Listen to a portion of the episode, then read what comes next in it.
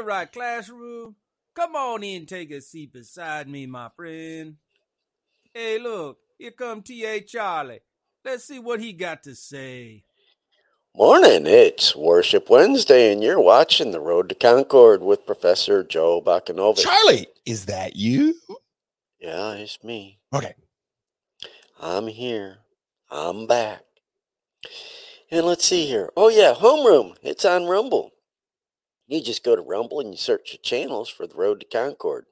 It's one word. When you find it, you go ahead and you click follow. Might mean you got to set up an account, but it's fast, it's easy, it's free. I did it. You can do it. For those technologically challenged members of the class, you can also catch us on Facebook, Twitch, Twitter, and YouTube.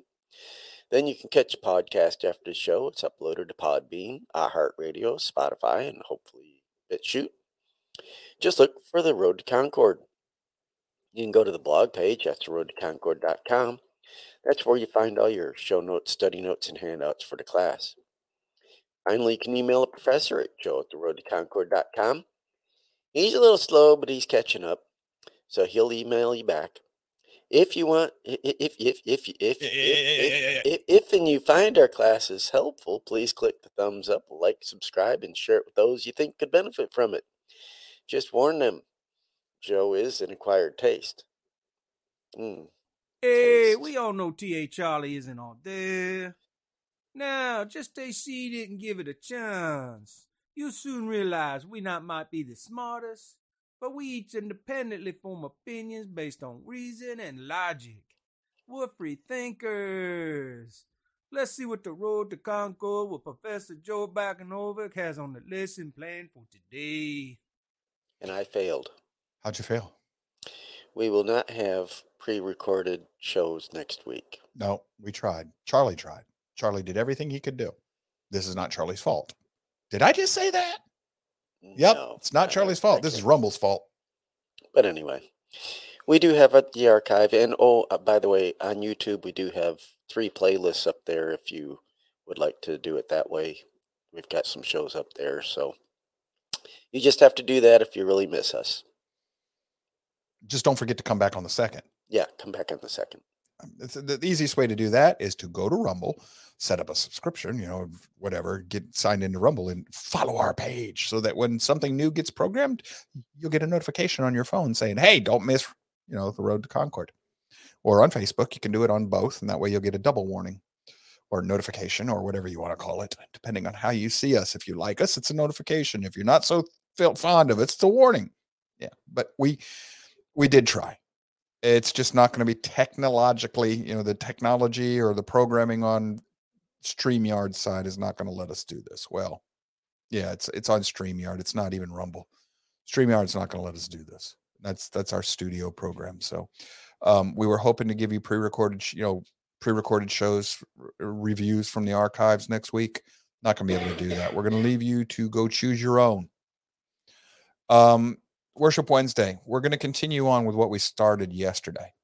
Yesterday we did the history of Christmas. Was sort of kind of, you know, what the church might call a secular review uh, of the history of Christmas and some of the pagan practices that have snuck into it. Now, real quick, it's going to be important that I establish this, and I didn't put this in your slideshow today, but let's establish what pagan means. In the word itself carries a connotation of the field, you know, like field workers or whatever. Common, common, ordinary day, you know, every old day, like a commoner, like of the field, like something that's common, not set apart, not sanctified, not holy, just common. People can use it as a pejorative, as an insult if you want. Um, it's not what the word means. It has derived that connotation for Bible believers. I get that. I understand that. But what, what we're about to do today, I um boy, I want to give this class, but this is going to be a case of if if your heart is for God, Yahweh, and you know, on this class, we use his covenant name to make sure we know which God we're talking about because the Bible does acknowledge the very real existence of other Elohim, other created spiritual beings. We do not have another English word for that other than God. Spirits, if you want to call them that. But that tends to have a different connotation in our world today. So people, when they hear me say that, oh, you're a heretic. I don't want to listen to you, Joe. Well, read your Bible. Okay. Uh, Naaman and Elijah. Naaman has to be with the king to go, you know, take care of his god Dagon, the fish god. The Bible does not treat Dagon as not being real. It treats Dagon as being very real. That's why Yahweh defeats him. Yahweh can't defeat something that's not real. Yahweh didn't de- defeat a bunch of mythical gods in Egypt. He defeated very real gods, Elohim, spiritual beings, created beings. Rebellious angels is what they are. So let's be serious and honest with everybody, you know, with ourselves today. This is going to be for if you're a if you're a believer in scripture and you want to be close to Yahweh and his word, this one might be tough. This one might be tough because we're going to pick up where we left off yesterday. And and not specifically dealing with Christmas, but uh this is a case of where the wow did the Holy Spirit work with us this this last 24 36 hours. Um, and I'll show you as we go through it, but I stumbled onto something that I wasn't aware of, at least not by this name. And lo and behold, when I went to look for it, the three points I wanted to make today already that were in my head boom, pop up in, in things that have been out for a long time. The church knows about this. What I want to talk to you today about today is called syncretism. Now, this picture says skipping through the Bible. In other words, you're not swallowing the scriptures whole you pick and choose what you you you got an a la carte religion. You skip through the Bible. You like this piece. You like, oh yeah, I like that grace and that free love and all that stuff. And I'm I'm saved once, saved. Oh, yeah, I'll take those. And that's all you take. Well, congratulations. You mix that with other things. That is literally syncretism. That's how you create your own religion. And it is not good stuff. Not if you're trying to be right with the God of the Bible, Yahweh. This is just a quick definition of syncretism. We'll get into it more in detail here throughout the day. Syncretism is a religious religious syncretism exhibits the blending of two or more religious belief systems into a new system or the incorporation into a religious tradition of beliefs from unrelated traditions. This can occur for many reasons, and the latter scenario happens quite commonly in areas where multiple religious traditions exist in proximity and function actively in the culture or when a culture is conquered and the conquerors bring their religious beliefs with them, but do not succeed in entirely eradicating the old beliefs or especially practices. This is what happened with Israel when they refused to wipe out the Canaanites. It led to syncretism, syncretism and eventually to idolatry. This is syncretism in a picture. You take the biblical worldview, you put it in a pot, and you mix in some pagan stuff, and you've got something new. That's syncretism. Now, you can claim to still be Bible believing, but as soon as you start mixing that pagan stuff in there, mm, it's not. And as you're going to see before the end of today's show, the Bible has a lot to say about this in both the Old and New Testament. That right there is syncretism. You know, that coexist bumper sticker with all the religious signs. That's not religious tolerance, folks. That's syncretism. And it leads to stuff like this Chrislam. That's syncretism. The Bible calls this a heresy, apostasy, blasphemy. This is an abomination. And you will get yourself kicked out of the congregation for things like this. Scripture says so. So when I went and I wanted to look at what, you know, I ran into this word. I was researching, doing my homework for today's lesson plan. I ran into this word syncretism. Oh boy.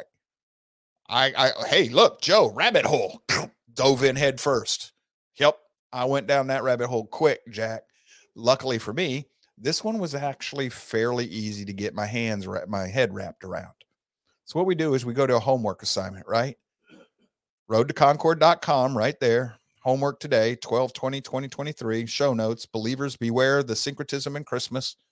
There's all the links that I used. I looked at a few more, but it turns out this was good enough for today's class because the first thing I ran into is Bible Gateway right here. Let me blow this up for you a little bit, make it a little easier to see. BibleGateway.com. Okay.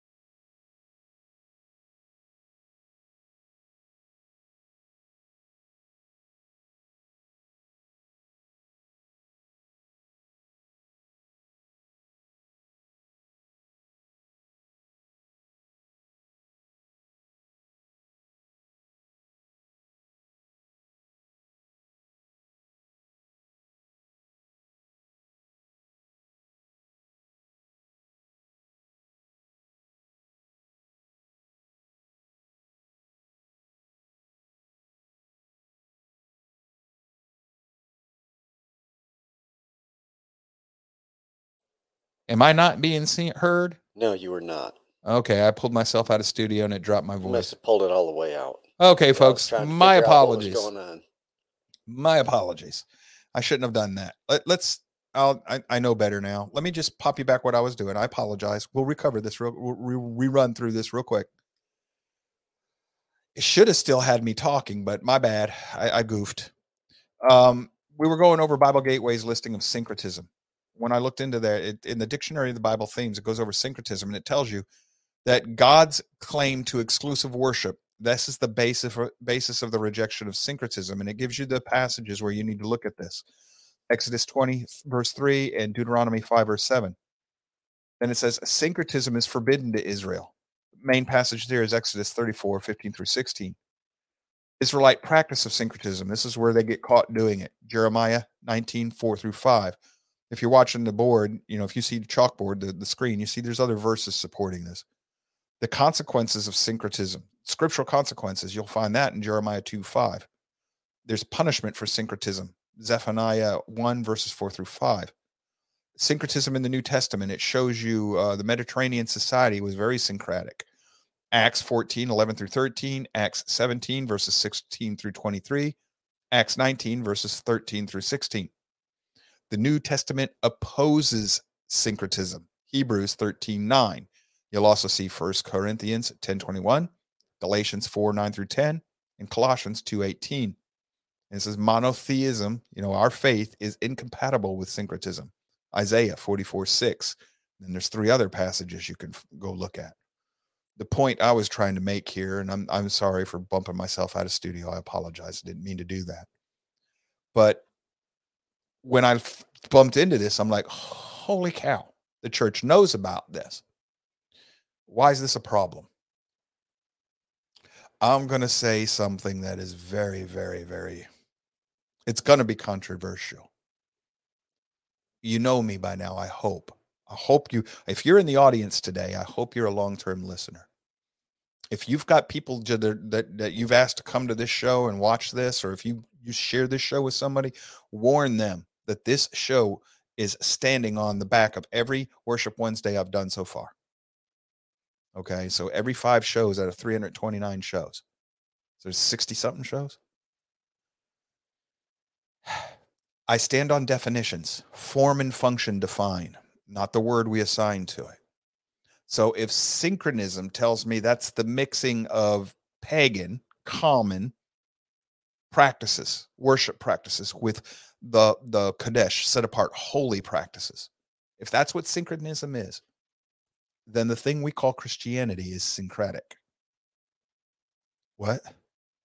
Yes, Christianity itself has a serious problem because it is riddled with Gnostic and other pagan practices and thinking. And both Gnosticism and other, you know, like yesterday with Christianity and, and Christmas, we have adopted Gnostic ideas. Sunday worship, that's Gnostic. I mean, not Gnostic, that's pagan rather. Sunday worship, that's worship to the sun. That's moving the Sabbath is pagan. That that's synchron synchronatic. Uh, you, you're saying, okay, I'll worship on Sunday, but it's for Yahweh. And as we're going to see today, that does not end up well for people who do this. Not at all. That's dangerous stuff, folks. Um, but as I got doing this lesson, I had to come face to face with the realization of just how corrupted our walk in the way, the scriptural teachings of how to live the way Yahweh wants us to live.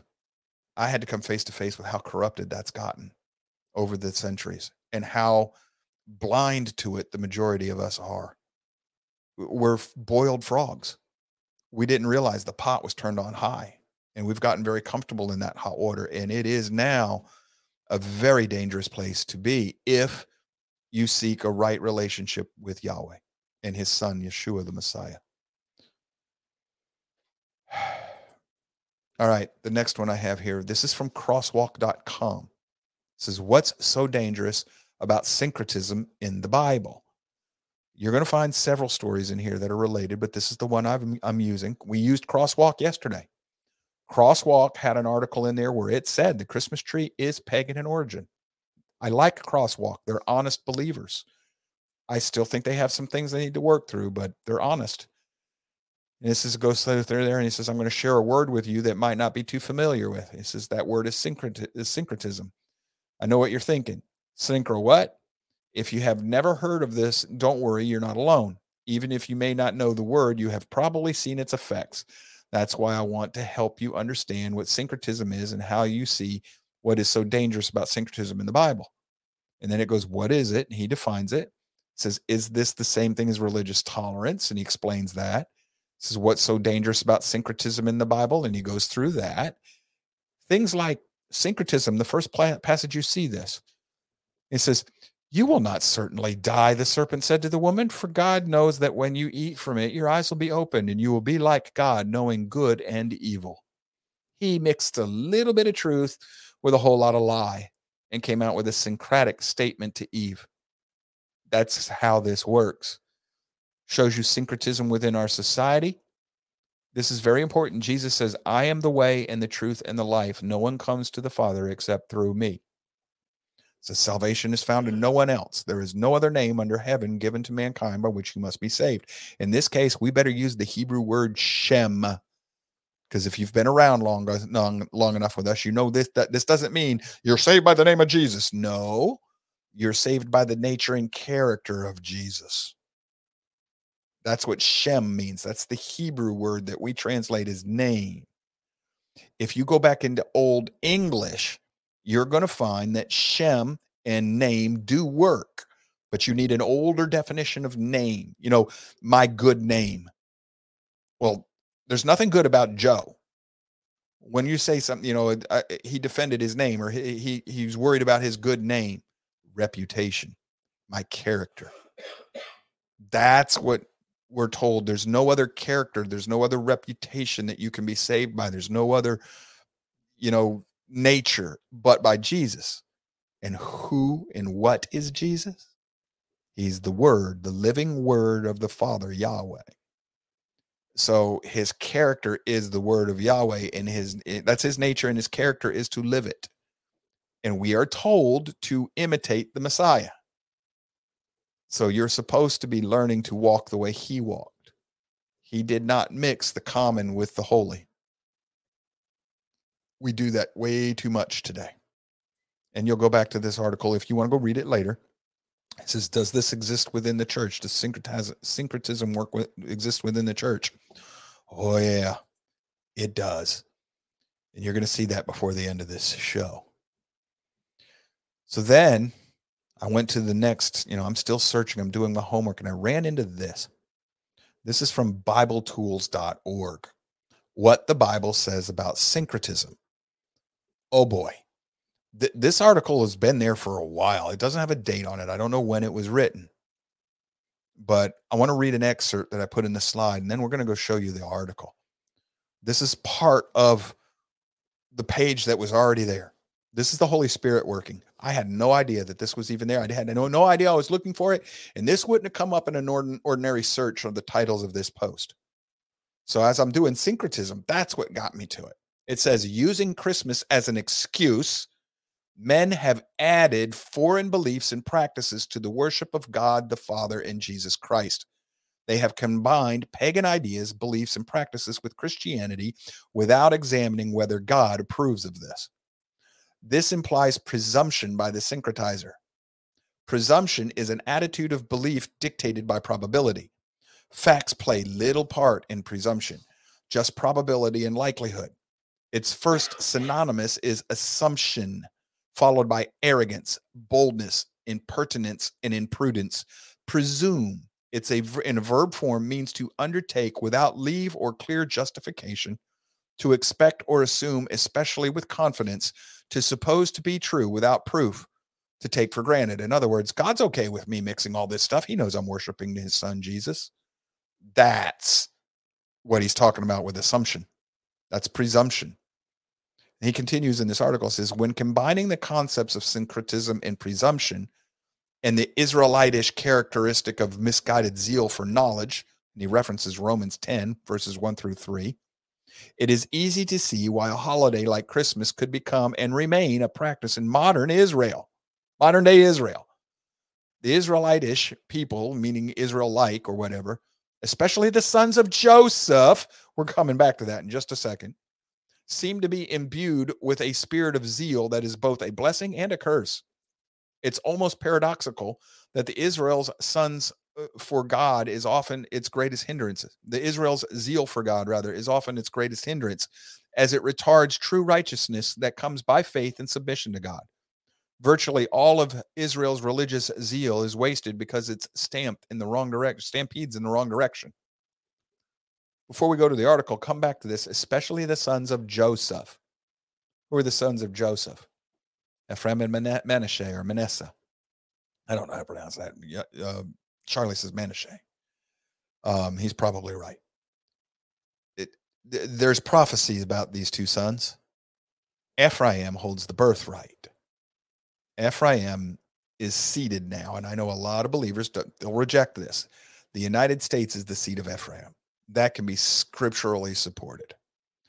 I don't mean as in USA, USA. No, I mean this region. This this is the land that Yahweh promised to give Ephraim for rest from his trials. This is where he would gain his strength, stand up, and help sister Judah, the married bride. Now, after that's done, Ephraim has to fall and everything needs to return back to the Holy Lands. So we are in the process of being removed. And Yahweh's doing it in a way that if you don't recognize him, you don't want to look at him, you'll look at it and you'll say, oh, well, it was the progressives and the communists and the socialists did it. No, all things work to the good of those who believe and trust in him. So he's using human affairs to remove this country out of the way so the world's entire focus will be on the Holy Lands. And you cannot focus on the Holy Land without focusing on the Father. And if you're focused on the Father, you're going to run into the Son. So this is all about Him and His glory. But Joseph, where is Christmas celebrated the strongest right now? Throughout the whole world. There's only one country that might be more Christmified than the United States. And that's Japan. And who do you think brought it to Japan? the United States after World War II. Because before that, Japan didn't know Christmas. And primarily in Japan, it's just a it's a business holiday. You know, everybody gets rich from all the gift giving. So I did that. And then I went here. This is the rest of the article. And I know you probably won't be able to see it or read it, but it's in your show notes. And it continues. That was from an article by J.W. Ritenbaugh. And it continues. The whole thing is about Christmas. This whole article is using Christmas as the illustration of syncretism. It says God nowhere speaks of making Christmas a part of Christianity, nor does he say to celebrate his son's birth. He does tell us, though, not to add to his worship anything that is tradition of the heathen. Such additions hinder rather than enhance our journey to God's kingdom. He says, What are the fruits of keeping Christmas? Has Christmas helped to glorify God? Has it clarified and aided man's spiritual life? We have a record of the fruits of Jewish additions. Their intent may have been better than those who accepted Christmas into Christianity, since they at least attempted to obey the law of God. Still, when Jesus walked among them, they did not recognize their own Messiah.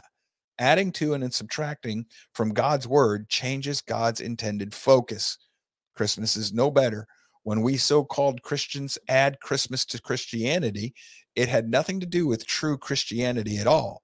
It was a ploy to win converts to pagan uh, from paganism. It was a deliberate grab for power.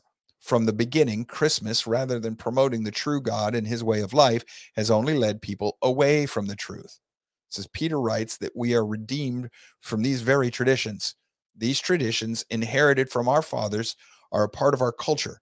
Jesus used his ministry to repudiate every addition, subtraction, and distortion that had been attained any kind of uh, spurious or, or divine authority. And he did this by clarifying and magnifying the truth. Christmas seems to have divine authority because Christians are doing it, but it's part of the world that is anti God, anti Christ. It is not part of what God has shown is true. That's from John W. Ritenbaugh again. And it goes over several of these from him. God is not to be mocked, and it talks about that. It says no Christian holiday is as misleading as Christmas, except perhaps Easter. He goes over that. Then in Genesis, he's given all different passages in here. Look how long this is, folks. He's going through, and he starts each different passage, and Christmas is the focal point. Deuteronomy, First Kings. This entire article is using Christmas as the focal point, but he's using it also to teach the principle. He's teaching ice cream here. The ice cream in this case is syncretism. He's focusing primarily on on Christmas as the primary flavor, but he discusses other things in here. There's First Kings again, Second Kings, Second Kings again, Proverbs, Proverbs again. Th- this article is all the same thing, folks. Proverbs again. Look how long this is. Yeah, I know you're going to go, I'm not going to read that. Well, if you're after Yahweh's heart, you might want to. Hosea, he's still going. We're still going. We're still going. I'm scrolling, folks. I'm scrolling. I'm scrolling. I'm scrolling. Each one of these, he's taking a different passage. Luke, we're, we're now into John. We're into the New Testament. We're into Acts. I'm still scrolling. Romans, Romans, First Corinthians. All of this is anti-syncretism. First Corinthians, Galatians, Second Thessalonians, Titus, First John, Revelation. Holy cow. Think maybe this is a big issue? I did. I was like, holy cow. I guess to quote Jenny, run, Forrest, run. Aaron, settle down. Natasha, keep a handle on your boyfriend there, would you please? He's getting out of line. Who said he was my boyfriend? That is a false statement. Oh my gosh. Aaron, you just got kicked to the curb by an AI. we humanized her, Charlie, and she's upset. I swear. Well, you know, All right, come on, blue bloop there, unicorn. Bye bye. Give an AI a little bit of sentience, and They just they run with it, man. Beggars can't be choosers. She's being picky. We gave her Aaron, the man who fired Charlie several times. All right. The next article I ran into, this is also from BibleTools.org. And I pulled another excerpt from here. And he says, God does care how we worship him. He gives specific commands about how he wants to be glorified according to his standards, not ours. It does matter whether or not we share in the celebrations of this world's pagan religious holidays. Though the Bible, though the Bible, the word of God, the word of Yahweh, the living word of God is Yeshua, his son, makes no distinguish, no, dis, direct reference rather to New Year's Eve. The Bible doesn't mention Lent, it doesn't mention Easter, Halloween, or Christmas. The origins of these pagan holidays are mentioned as being an abomination to God. It's by Martin G. Collins, Pagan Holidays. So we'll go to this page and we'll share this one real quick. And he goes over this and he goes, comment on the board, Aaron Spikes, I have children older than Natasha. Just you two, Charlie, please tame the children. We're doing a worship study here. I know, I know They're acting up in the pews, they man. are. See us after service, you two. So here we have Mike Ford, and he starts in Exodus, and he he teaches about the title here is what the Bible says about pagan religious practices. And then we have Exodus. He's going to do Exodus again, and then Leviticus, and that that's a long post there. And then Deuteronomy, we have a long post. Deuteronomy again. Now Joshua, First Kings. Forrest is running again. Second Kings. Now we got Second Kings again, Second Kings again, Second Kings again, Proverbs. This is long, folks. This is all, and he is dealing with it. Uh, Look at all the quotes to uh, the links to different sources and the different other related topics here. Now we're in Jeremiah. This is all cross reference. This is good work. This is good work. He's, I'm not going to go through all this. It's in your show notes. You go look for yourself if you want. If you don't care about it, whatever. Now he's in Ezekiel. Now he's in Ezekiel. He's in Hosea. He's in Matthew. Oh, New Testament is still condemning pagan practices. Matthew again, Matthew again, Mark, Luke. Now he's in uh, John, and he's going to come down here to Acts and Acts in Galatians, and he's going to go to Galatians again, and then Colossians. Yahweh condemns pagan practices. That seems to be fairly clear. We seem to have forgotten that in the church. Then he goes, This is another one from Bible Tools again. This is what the Bible says about the blend of truth and paganism. In other words, truth and paganism, in this case, that's Yahweh's way to practice Him, blended with pagan practices. And once again, we look and we see how long this one scrolls. Not quite as long, but just as just as hard hitting when you go through it. So those are in your homework. Those are for you to review at your leisure. But here's one from that last one we just did, what the Bible says about blending pagan practices. And notice this is the Spirit talking again, at, at least the way I see it. It says, lately, Christmas keeping Christians have been forced, in other words, Christians who keep Christmas, have been forced to stand up for Christmas. Atheists and agnostics have been clamoring for the removal of religion from Christmas celebrations. They want advertisers to market the season without reference to Christmas, instead, using innocuous holiday moniker. They want businesses to ditch playing traditional Christmas carols over their in store audio systems in favor of winter music. Countless courts have weighed in, some on one side, some on the other, concerning Christmas cliches on public property. Christian groups have had to file lawsuits to force school systems to allow their students to sing Silent Night and not and not some wintry parody during winter concerts. So this is all extremely ironic, even hilarious at times. Christmas celebrating Christmas celebrating Christians, Christians who keep Christmas, rush to the barricades to defend this most sacred holiday from the godless hordes, all the while totally missing the fact that they are defending the indefensible. Where is their authority to keep the day in the first place? Rome? Probably. Jerusalem? Nope. Bethlehem? Hardly. The Bible? Not a chance. In reality, by its materialism and syncretism, this world's Christianity has helped the modern secular world sanitize, not Santa eyes, sanitize Christmas. This supposedly Christian holiday has been systematically disinfected of its biblical taint simply because it is fundamentally unbiblical. In other words, Yahweh is not defending it. Its only scriptural basis is the gospel account of the birth of Jesus, and they prove that traditional Christmas teachings sit on a foundation of sand. What? What? The recount of the birth by Luke tells us that the December 25th birthday is wrong. We covered that yesterday. If you're going to do this accurately, you're going to be either possibly, maybe Passover, more than likely Feast of Tabernacles when God comes to live with his people, which is exactly what Jesus did. You know, Emmanuel, oh come, oh come, Emmanuel, God with us. Why wouldn't he come at the Feast of Tabernacles when God comes to live with us? For me, I don't know about you, but for me, those three articles that, and I read them, whoop, baby, I got smacked in the head I know to get rid of Christmas and Easter, Halloween. There's a whole heck of a lot more I've got to get rid of that I hadn't recognized. And it, when when those authors, those those good believers that were writing that article, those articles I just shared with you, when they're putting them together and they're citing this passage and this passage and this passage, the fireflies are just going in my head saying, "Yep, yep, yep, yep." And the Holy Spirit's going right on, right on, right on, brother. And I'm like, "Oh crap, Joe, you got a lot of work left to do." Thought you had it all. You ain't even close. So, going to be going back to the Bible here real soon and starting in Genesis 1 1 to reread it for the umpteenth time because I've missed some stuff. It, it, this got nothing to do with me trying to earn my way to heaven, folks. This has got to do with the rule book tells me this is what you need to do to be a good, you know, good soldier in the kingdom. So back to the rule book.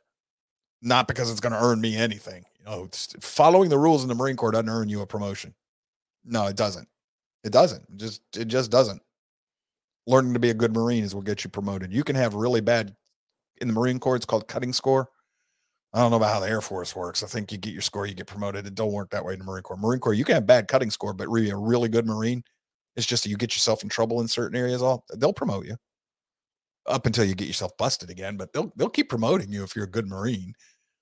And, and you know your score is not always indicative of that you know you could be not the smartest not the best swimmer not the best shooter but if you get things done you'll get promoted that's what i'm after i i, I want to be good at following the rule book i'm not earning jack I just want to be I just want to be a good soldier. So I'm gonna have to go back to the rule book here, folks. So let me cover a few things that I told you I was to go over here. This is this is the first one. This is Deuteronomy 12, 3 through 4. And it says, And you shall destroy their altars, break their sacred pillars, and burn their wooden images with fire. You shall cut down the carved images of their gods and destroy their names from that place. You shall not worship Yahweh your God with such things. It says this is an idol worship. You know, the Christmas tree, cross it out, Jeremiah 10. Now, here in Deuteronomy, it's talking about idols, idolatry. That is not syncretism. They're related, they are not the same thing. So if I start worshiping the bull and I'm worshiping Baal, that's idolatry. If I'm worshiping the trees like a druid, and that's where this comes from, the, the, the druids are are one way, shape, or form of another. They're connected to the pagan tree worship of the ancient Near East. So if you're worshiping the, their gods through the trees, that's idolatry. But if you claim to be worshiping Jesus in connection to a Christmas tree, that's syncretism. Syncretism is when you bring in the pagan practices and claim that you're still worshiping Yahweh. Idolatry is when you just adopt the other god. Asherah pole, you're worshiping Astra. You and I know her name by Easter, same goddess. So that's how this works. So Deuteronomy 12, verses 3 through 4, does not necessarily talk in that regard, but it does. Verse 4 does. You shall not worship Yahweh, your Elohim, in such manner. Not with these things.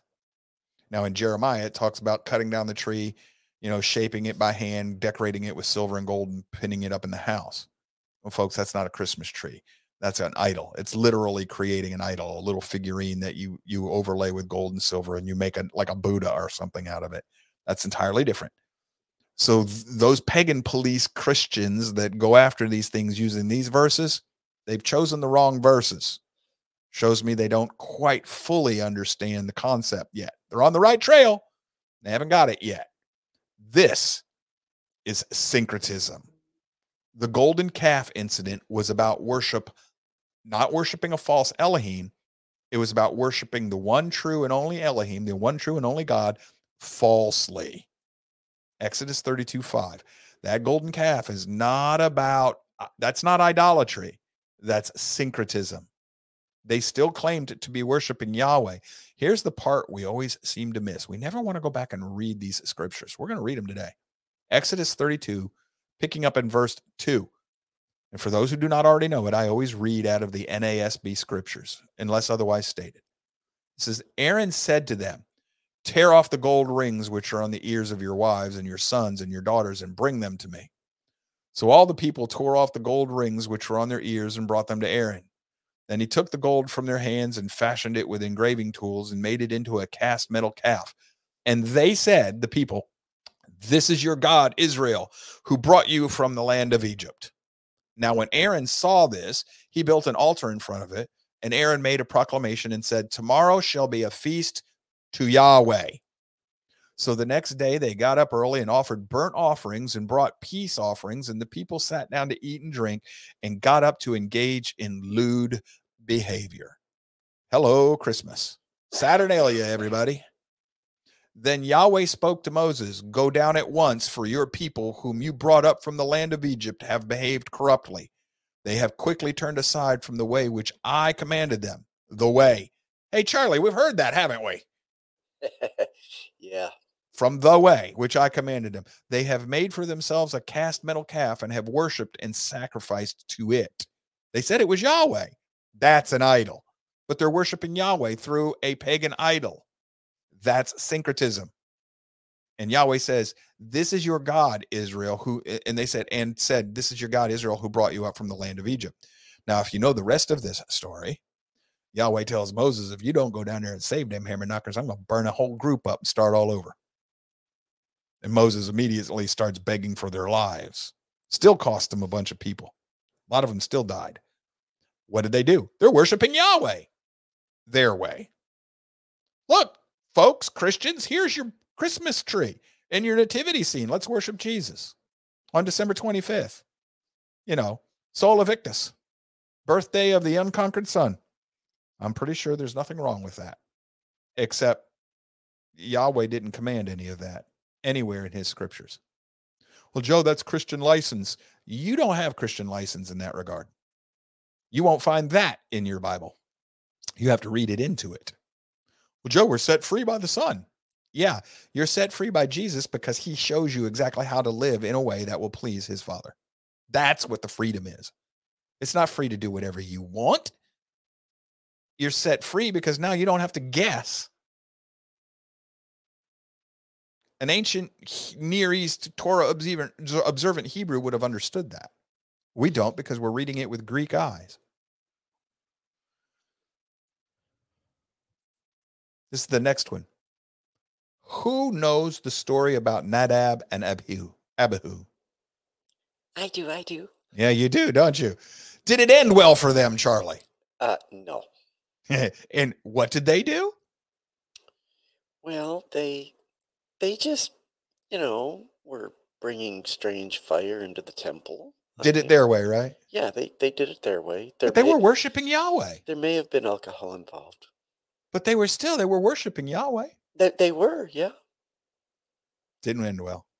For those of you who don't know the story, it's Leviticus 10, starting in verse 1. It says, The sin of Nadab and Abihu. It says, Now Nadab and Abihu, the sons of Aaron, took their respective fire pans, and after putting fire in them, placed incense on the fire and offered strange fire before Yahweh, which he had not commanded them. And fire came out of the presence of Yahweh and consumed them, and they died before Yahweh. Then Moses said to Aaron, It is what Yahweh spoke, saying, By those who come near me, I will be treated as holy, and before all the people, I will be honored. So Aaron, therefore, kept silent. He'll be treated as holy. Let's pop Charlie in here real quick. I think we, we need a Hebrew lesson. Charlie, the, the Hebrew word behind holy is, Kadosh, and it means set apart. set apart from what? Set apart from the common Or the unclean. or the unclean. Yes, And we it holy. we do. which in the process, without our teachers, our pastors and our teachers explaining to us the Hebrew concept of holy, we tend to think of it as just godly Yeah, We miss it. and we miss what it really means. How would you expand on that word, Charlie? Or would you? Well, this this is this is where we have to be we, have to pay attention to what Yahweh commands. Because if you look at his commands, all of his commands are to uh, to encourage us to be holy or set apart. Because, you know, Israel itself was a set apart nation they were supposed to be different from the rest of the world. They were supposed to be an example for the rest of the world on how you're supposed to live according to Yahweh's commands and be separate from, you know, the the other things. Although they mucked it up all the time because they always wanted to be like the other nations, which would make them uh, common or Oh, criminy crip crap. pagan. We're not the seed of Ephraim, right? Israel wants to be like the other nations. What is uh, what are our progressive people always telling us? We got to be like Europe. We got to be like, like Europe. Yep. boy. Is, is that a familiar reign in our ear? It, it's same old, same old, same. And we don't see any other nation saying we need to be like them. We need to be like them. Now, they might say we need to have liberty like them, or we want to go join them, which is the whole point of being the light to the world. Yeah, Yeah, Israel would say, We want to have a king just like the rest of the nations. You did have a king And you got a king. in heaven. Yeah, well, there's, yeah. Yeah. Long story with that. But All right. Thanks, Charlie. We will return to this thing about Kadesh. We will. All right. The next one. We're reading passages now. Leviticus 10, a little bit later on, verse 10, 10 and 11. And it says, to make a distinction between the holy and the profane, between the unclean and the clean, and so as to teach the sons of Israel all the statutes which the Lord, which Yahweh has spoken to them through Moses, telling them what you're going to do. You're the priests are supposed to make a distinction between the set apart and the profane, or in this case, pagan or common or unclean. Okay, well, in this case, we need to have a little bit of discernment. Scripture here is telling us not to touch the unclean, but then again, Scripture tells you to get your your neighbor's donkey out of the ditch on a Sabbath. Donkey doesn't have a split hoof. A donkey is unclean. The Messiah rides on a donkey. Donkey's unclean. You're commanded to touch the unclean. So what it seems to be a contradiction, right? Unless of course you understand that what Leviticus is talking about is mixing your religious practices. This is to make a distinction between the set apart, the holy practices, and the profane. In other words, in this case, the donkey is not profane. What's profane is pagan worship because it's worshiping false gods. That's what makes it profane.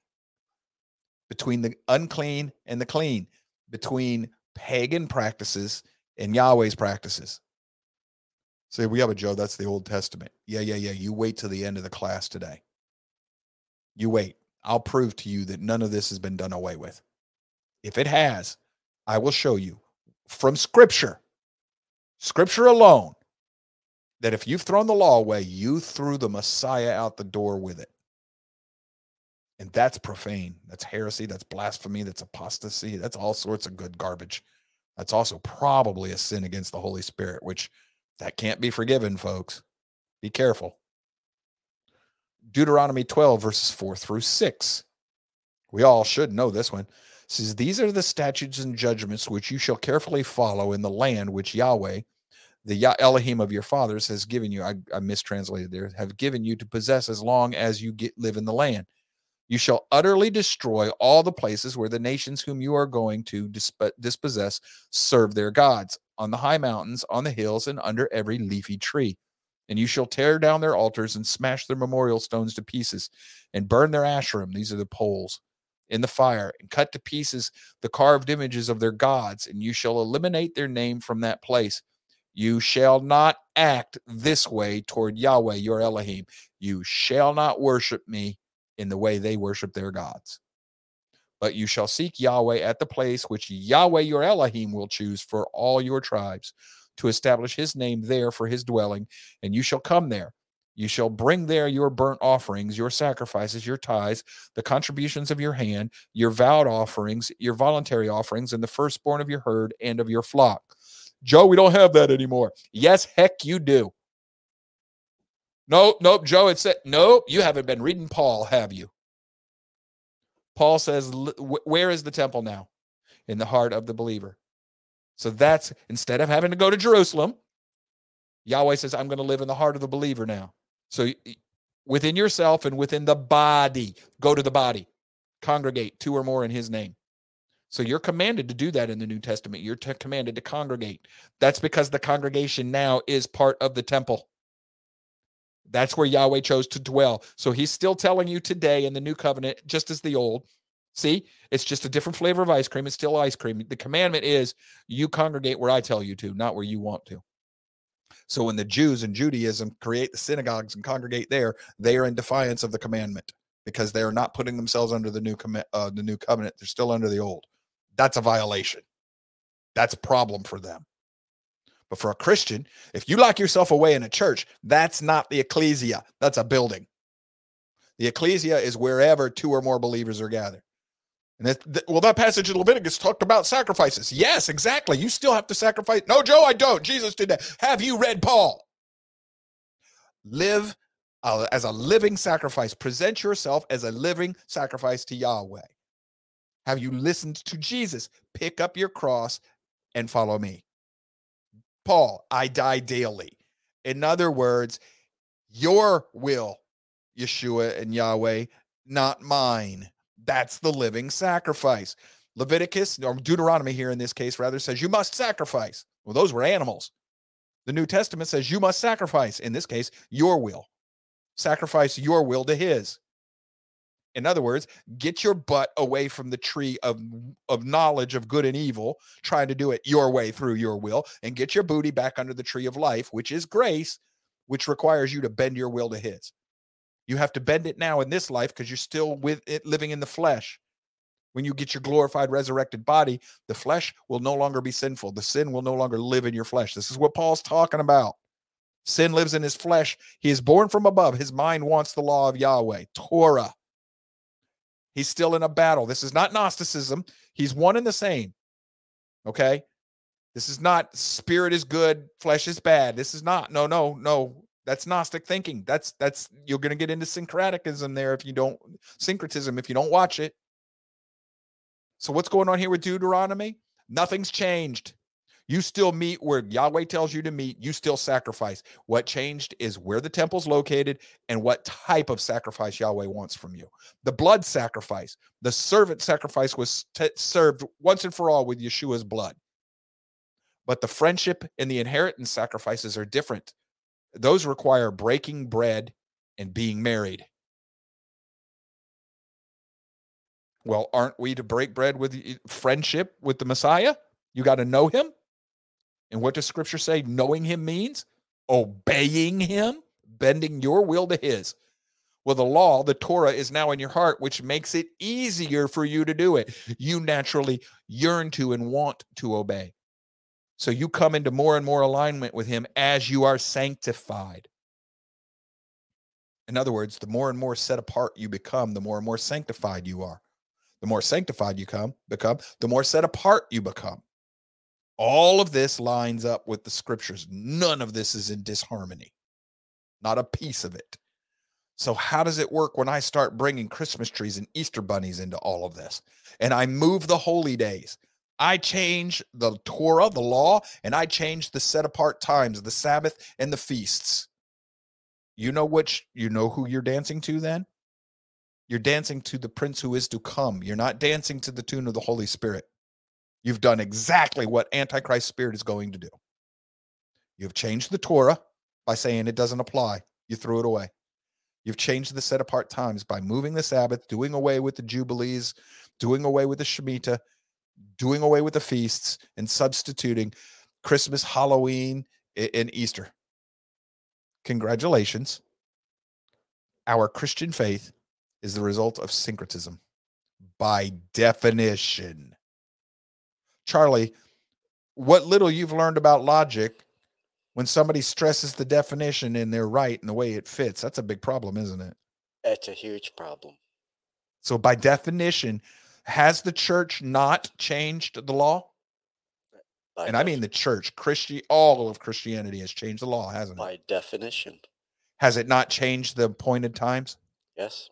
Is that not syncretism? It is. We've got a problem. Yep. And it's not just in our holidays, it's in dang near everything we do. If your heart is for him, thanks, Charlie, that should scare the bejeebers out of you. It does me. What happens if well, Joe? Why don't they kill? Why didn't? Why hasn't God killed us now? Because you're not under the law. You're under grace.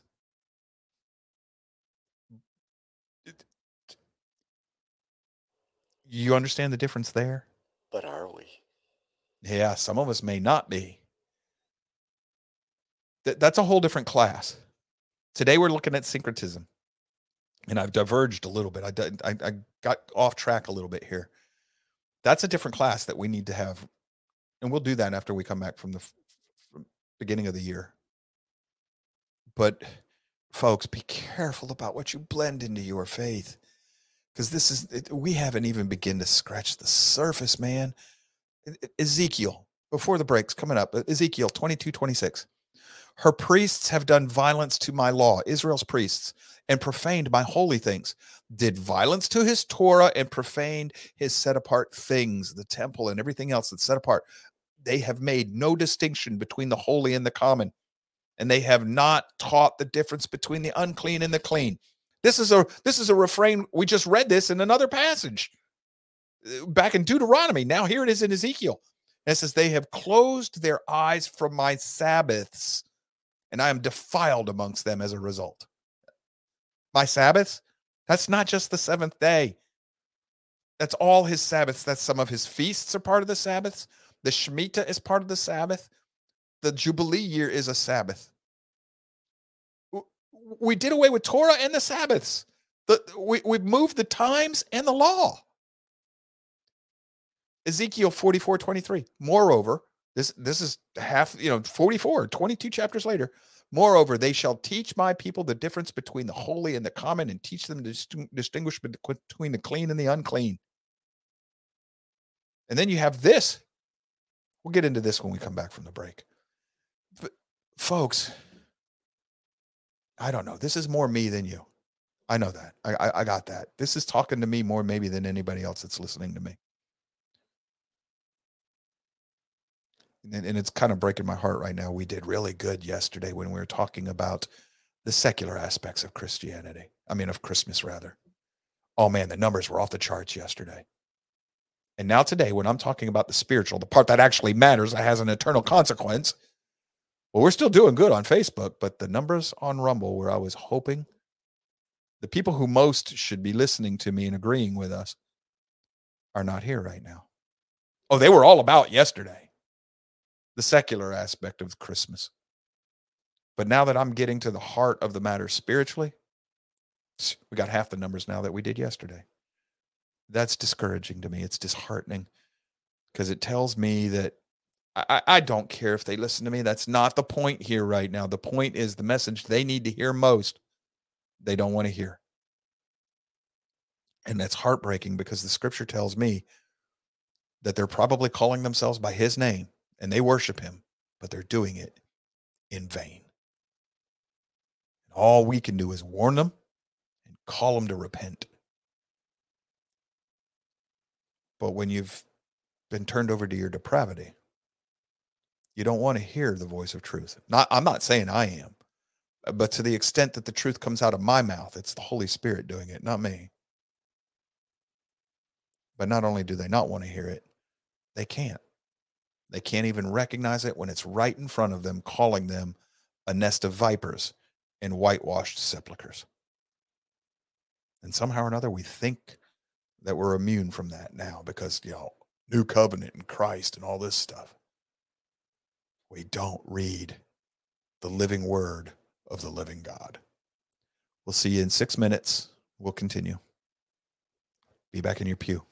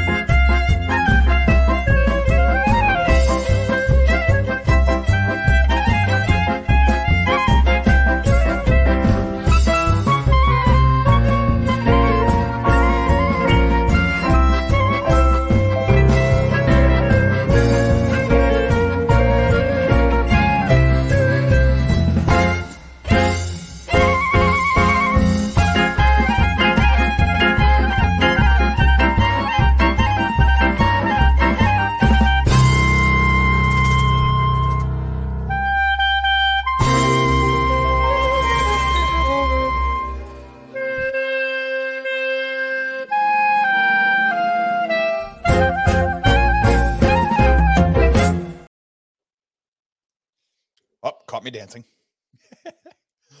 Before we get going, I want to show you something. I posted this on our Facebook um, page. It's an article from um, uh, Torah for Today. And I, I saw this last night after I had already finished up. Um, no, actually, I saw it this morning. BB, my wife, had found it and she she had she has insomnia so she's usually up somewhere in the neighborhood about three o'clock to four o'clock you know three to five sometimes every night. She was on her phone trying to get sleepy again and she found this article and it's from Torah today about christmas. Right down here it says syncretism is the combining of pagan practices and tradition with the worship of holy uh, the holy god elohim. Uh, scriptures contain explicit instructions how we are not to worship Elohim and the uh, spirit of Christmas contains all of them. In other words, this, this is an article right at the heart of what we were talking about today. And you'll find that on uh, the Road to Concord's Facebook page. I linked to that. But when I wake up this morning and I go check my email, and there there's the note from my wife that she had left me in the middle of the night. And lo and behold, she did not know this at the time because I had done the lesson plan after she went to bed last night. She didn't know where I was. She didn't know I had found the word syncretic at that time. She was asleep. Boom. Here we have this. So I stumble across all of this stuff, and it's almost like this was already written and meant to be taught today. And I got no doubt. I, I, I do. I have no doubt. I have faith. I have true biblical faith that somewhere else in Yahweh's word, this exact same message is being taught by other faithful brothers and sisters today. I have a feeling this is echoing out throughout his remnant today because too much of it seems to be alignment. All right. Right before we went to the break, I had popped this picture up here. Anybody know this is the location King Jeroboam installed the idols for the northern kingdom of Israel? Two bulls up on pedestals. Oh, we're back to Aaron again, right? The northern kingdom under Jeroboam um, at least claimed to be following the Torah, the Pentateuch, the first five books of the Bible. They're very good uh, Sadducees. That they weren't going to recognize any other part of the Bible, just the five books of Moses. And they didn't want the people to go to Jerusalem because they wanted control over the people. So they made themselves golden calves and made themselves their own Levite, you know, their own um, priests, and they set up a whole new system and pointed to the Bible and claimed to be worshiping Yahweh. And how well did that work out for these folks? Well, for one thing, this is from John chapter 4, verses 15 through 26. This is the woman at the well. The woman said to him, Sir, give me this water so that I will not be thirsty, nor come all the way here to draw water. He, being Jesus, said to her, Go, call your husband and come here. The woman answered, said to him, I have no husband. Jesus said to her, You have correctly said, I have no husband. Stop. She's from the northern kingdom, the house of Israel. She has no husband. She's been divorced. He says, You're correct. You're the house of Israel. The father divorced you. That's that's the deeper meaning right there, folks. He's telling her, You're of the house of Israel, lost sheep of the house, because he's in Samaria. He says, You're of the lost sheep of the you have no husband. You've been divorced from Yahweh. And he says, For you have had five husbands and the one whom you now have is not your husband. So everybody looks at this and says, well, she's a harlot. She's a, ah, uh, stop. There's a twofer going on here. She is living with somebody, and more than likely, he's a relative of hers. Otherwise, it would have been a problem for her to live the way she was living. But he says, You've had five husbands the law of Moses, the Torah, Yahweh's teachings. You've had five, and the one you're living with now is not your husband. In other words, she's idolatrous you you read this passage until this starts to sink into you. This is perfectly clear through everything i'm explaining to you. He says he says this which you have uh, um you have five husbands one you not not your husband. This which you have said is true. So he tells the woman it's true. The woman said to him sir i perceive that you are a prophet. Where'd she get that from? Well she just told her what she's going through in her life. So she she may have had five husbands that does not mean she's an adulteress or a prostitute or anything. It doesn't mean any of that. Could back then people died. Remember the story of Tamar? Yahweh took her first two husbands. You know, the one who had the breech babies. It says, Our fathers worshipped on this mountain. And yet you Jews say that in Jerusalem is the place where one must worship. So she tells Jesus, Well, our fathers worship here. She's close to one of the bulls. And the Jews say you have to worship in Jerusalem.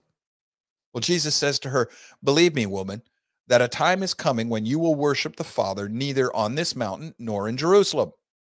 You Samaritans worship what you do not know.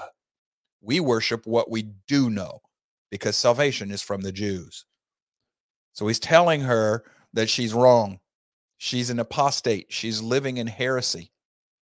That she is part of a syncretic religion that he just told her he rejects her. He's the father in, in the flesh, and he's rejecting her religion.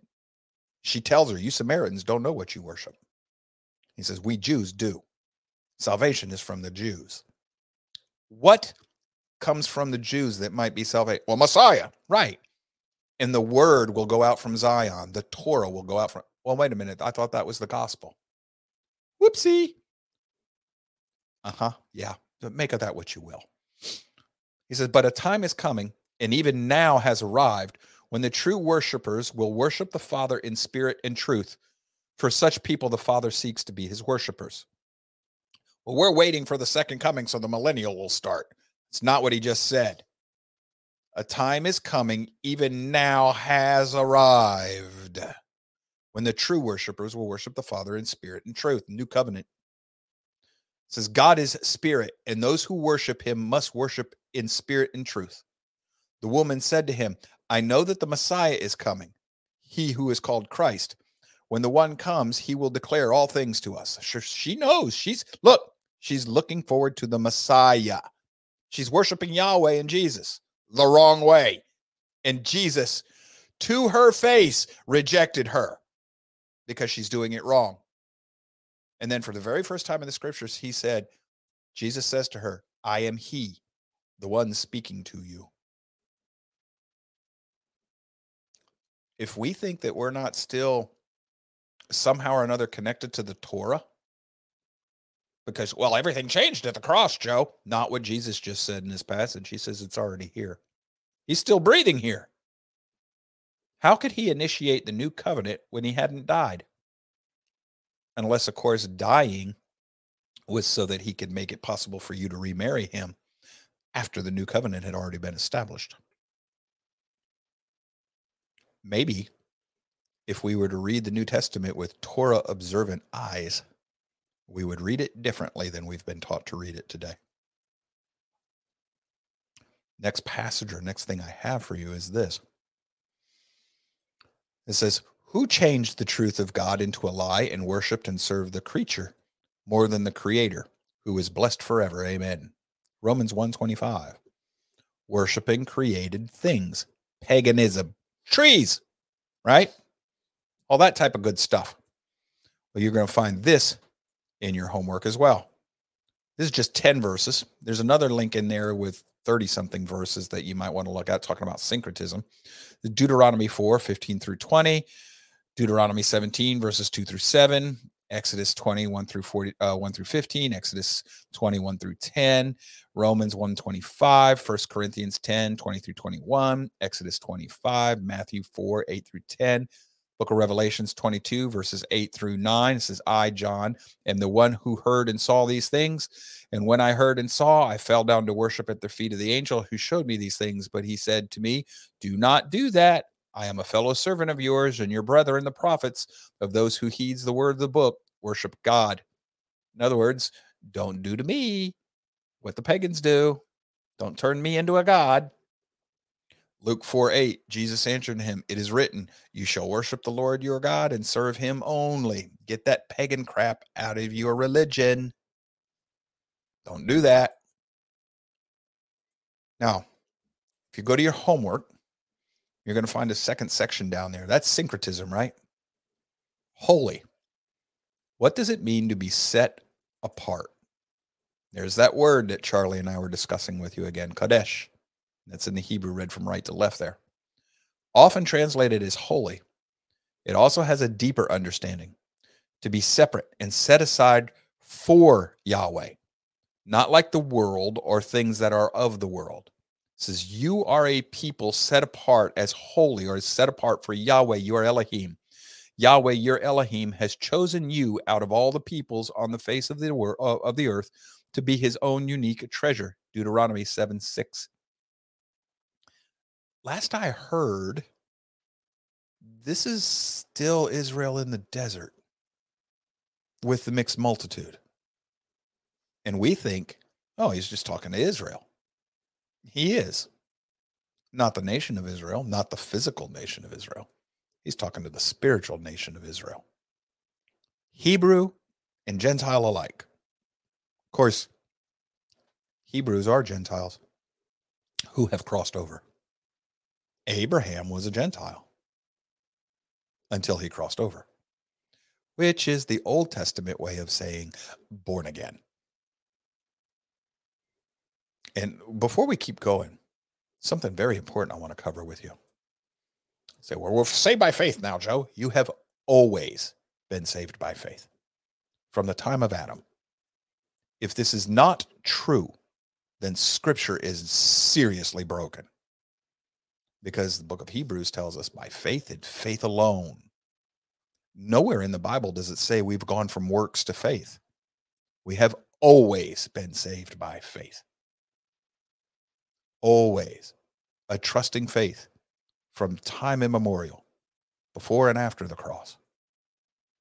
Nothing changed other than the flavor of ice cream that Yahweh wants you to eat. You went from the law, vanilla, plain vanilla, not even good French vanilla. You went to the new covenant.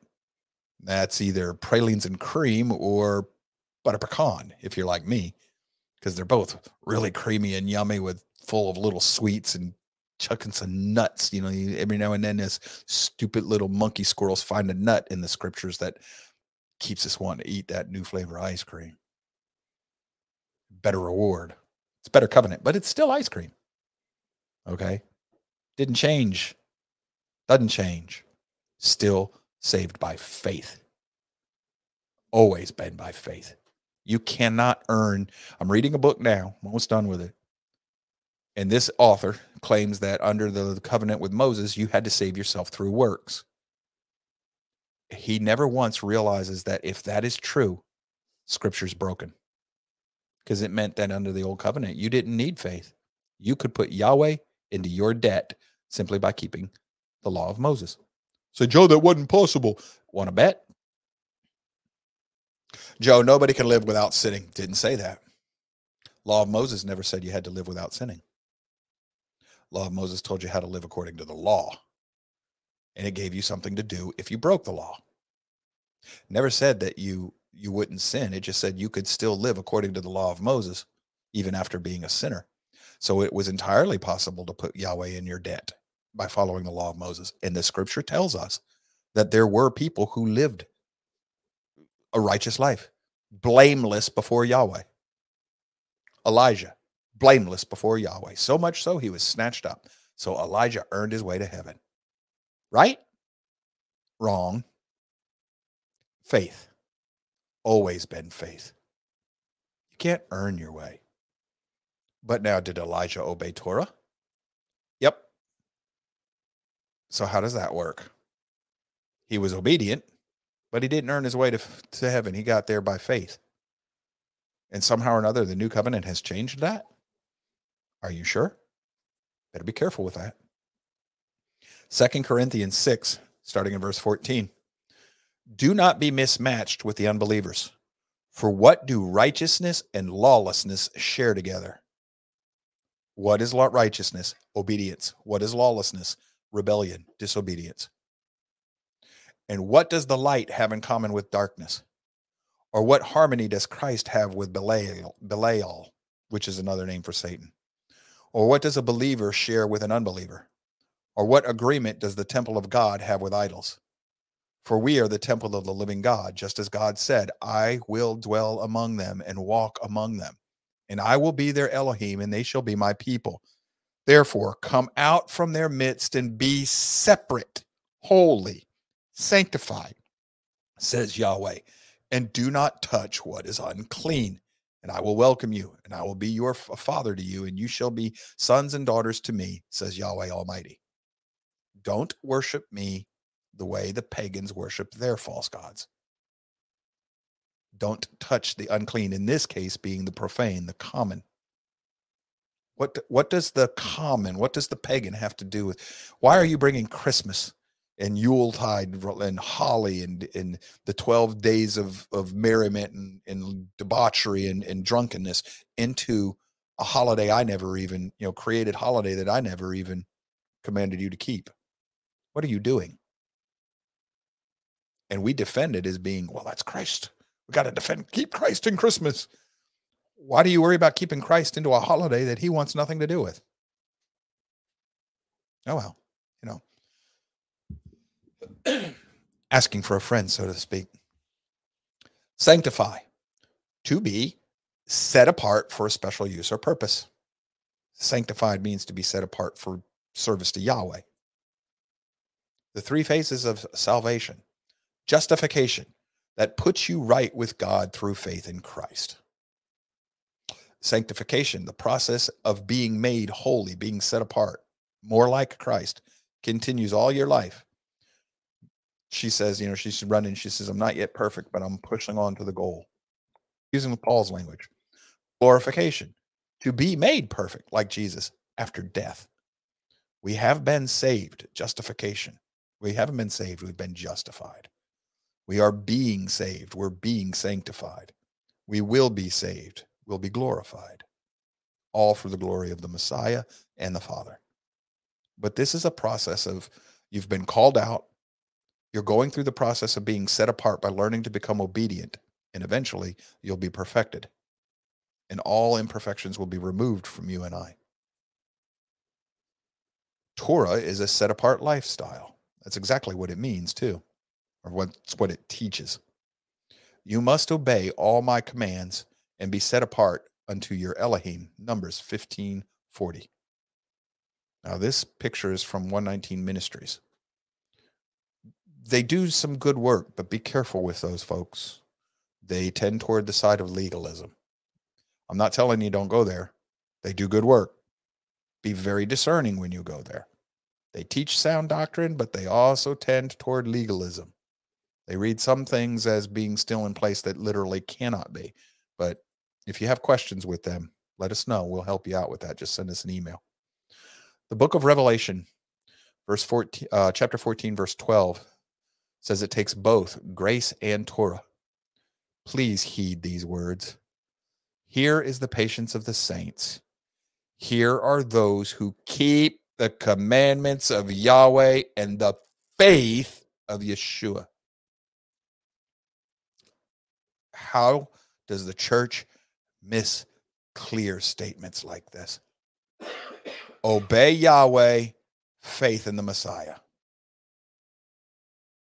Faith in his cross, in his atoning cross. He made it possible for you to remarry the father and become the bride rather than a divorced wife. I, I anyway the word of God has changed. Christ is the same yesterday, today, and forever. Hebrews 13 8. Christ is the word of God, word of Yahweh, living word of Yahweh, Revelation 19 13. Also John 1 1. Thus, the word of Yahweh is the same yesterday, today, and forever. Which means Torah was not done away with. You're still under it. What you have to find is how has it changed? How does he expect, how does Yahweh expect us to observe his commandments now under the new covenant? That's our task. And not to be mixing pagan practices in with it. I know that a lot of people will look at the Bible and say, well, look, Jesus is riding on the clouds. That's pagan. Yes, well, that means we can do Christmas. No. What do you mean, Joe? Who declared the rider of the clouds? Yahweh through his prophets. So maybe the rider on the cloud being related to Baal was Baal took it from Yahweh. Did you ever think about that? Or maybe it is pagan and it was turned toward worship of Yahweh, but who did it? Yahweh did it. You and I can't do that. Yahweh can do it. He can declare it set apart. He can declare it to apply to his name. We can't. Why not, Joe? Well, because he said, don't do that. You don't tell him what to do. He tells us what to do. We're the servants, not the other way around. We're the clay, not the potter. As soon as we start thinking we're the potter and he's the clay, well, now you're in trouble. And we do that way too often and way too casually. So, the whole purpose of yesterday and today, I've seen lots of defenses of Christmas. It's not, it's it's celebrating Jesus. Fine. You see that bull? That's Yahweh. Woof, burned you up. I'll try again, Joe. Oh, wait a minute. Sorry, I got rid of him. Uh, next idiot that wants to bring strange fire before me, please. What do you mean calling me an idiot, Yahweh? Well, you just saw what happened to him and you're going to try it again. You're not too smart, stiff necked. Hey, I'm not trying to be flippant here. I'm trying to actually make a point. We're either we're either dedicated to the rule book or we're dedicated to the teachings and traditions of men. And how can we distinguish between the two? You have to read the rule book. Comment on the board from Clay Toller. Where in the Bible does it say that pastors are allowed to make money or get paid to teach the word of God? Uh, Paul, the worker is worth his pay. Paul just says he does not accept pay so that nobody would hold that over him and expect him to dance to their tune. But he says that even if he wanted to, he'd be worth his wages. Paul does teach that it's worth paying the pastor if you if if that's what's required. And then it's also in the law of um, Yahweh. The Levites were provided for within the law. Now they had to earn their money, but they were given farmland and, and tithes to the temple were meant to support the Levites, which are doing the priestly duties. So Yahweh in Paul affirms it even into the New Testament. It is there. Now, any pastor who gets rich off of the people. Yeah, false teacher. And by rich, I mean teachers shouldn't be acquiring more than what is necessary for them to do the job that they're called to do. But keep in mind, um, David is a prophet. He was rich. Okay. And Solomon was a servant of the Lord who, in, in the beginning, was blessed by Yahweh. Because I mean, look, he was given a wish and he wishes for wisdom, and Yahweh granted it.